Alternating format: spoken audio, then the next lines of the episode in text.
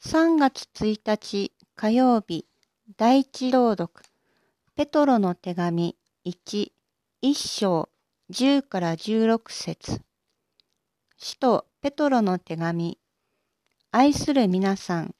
この救いについてはあなた方に与えられる恵みのことをあらかじめ語った預言者たちも探求し注意深く調べました。預言者たちは自分たちのうちにおられるキリストの霊が、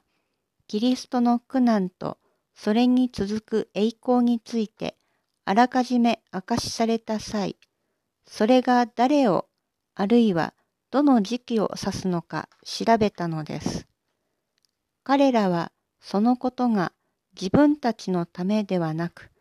あなた方のためであるとの啓示を受けました。それらのことは天から使わされた精霊に導かれて福音をあなた方に告げ知らせた人たちが今あなた方に告げ知らせており天使たちも見て確かめたいと願っているものなのです。だからいつでも心を引き締め身を慎んでイエス・キリストが現れる時に与えられる恵みをひたすら待ち望みなさい。無知であった頃の欲望に引きずられることなく、従順なことなり、召し出してくださった聖なる方に倣って、あなた方自身も生活のすべての面で聖なるものとなりなさい。